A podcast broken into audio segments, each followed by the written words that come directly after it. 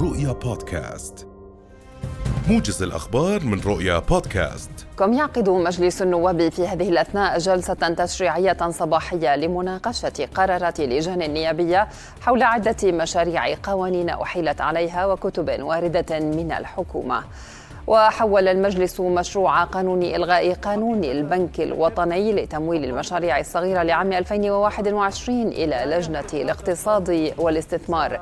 ويناقش أيضا كتاب رئيس الوزراء المتضمن مشروع قانون التصديق على معاهدة تسليم المجرمين بين الأردن ورومانيا لعام 2021 بالإضافة إلى عدة مشاريع قوانين وكتب وزارية. اعتصم عشرات العاملين في ميناء الحاويات في العقبة اليوم أمام مجلس النواب في العاصمة عمان. العاملون يطالبون بتثبيتهم وتصنيف مهنتهم ضمن المهن الخطرة وذلك بعد تكرار حوادث الإصابات بين العاملين كما طالبوا بالبدلات التي يستحقونها والتي تصرف لبعض العمال دون غيرهم. قال مستشار رئاسة الوزراء لشؤون الصحة ومسؤول ملف كورونا الدكتور عادل البلبيسي اليوم إن المملكة لم تسجل إصابات جديدة بمتحور أوميكرون. البلبيسي أضاف لرؤية أن عدد متلقي الجرعة الثانية أو الثالثة عفوا لغاية الآن وصل إلى 210 ألاف شخص غالبيتهم.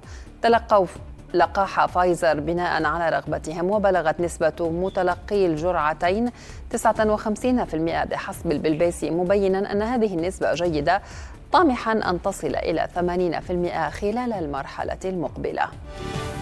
قال مدير وحدة القبول الموحد في وزارة التعليم العالي والبحث العلمي الدكتور مهند الخطيب إنه سيتم منع أي طالب أو عضو هيئة تدريسية من دخول الحرم الجامعي ممن لم يتلقوا جرعتي مطعوم فيروس كورونا اعتبارا من الأول من كانون الثاني المقبل.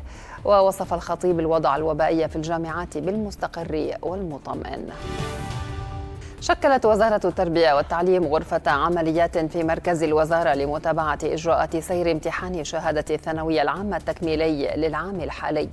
الوزارة قالت في بيان اليوم إن غرفة العمليات سيناط بها استقبال الملاحظات والاستفسارات الواردة من الطلبة والمجتمع المحلي وإعداد تقرير يومي يتضمن هذه الملاحظات والمعالجات التي جرت عليها.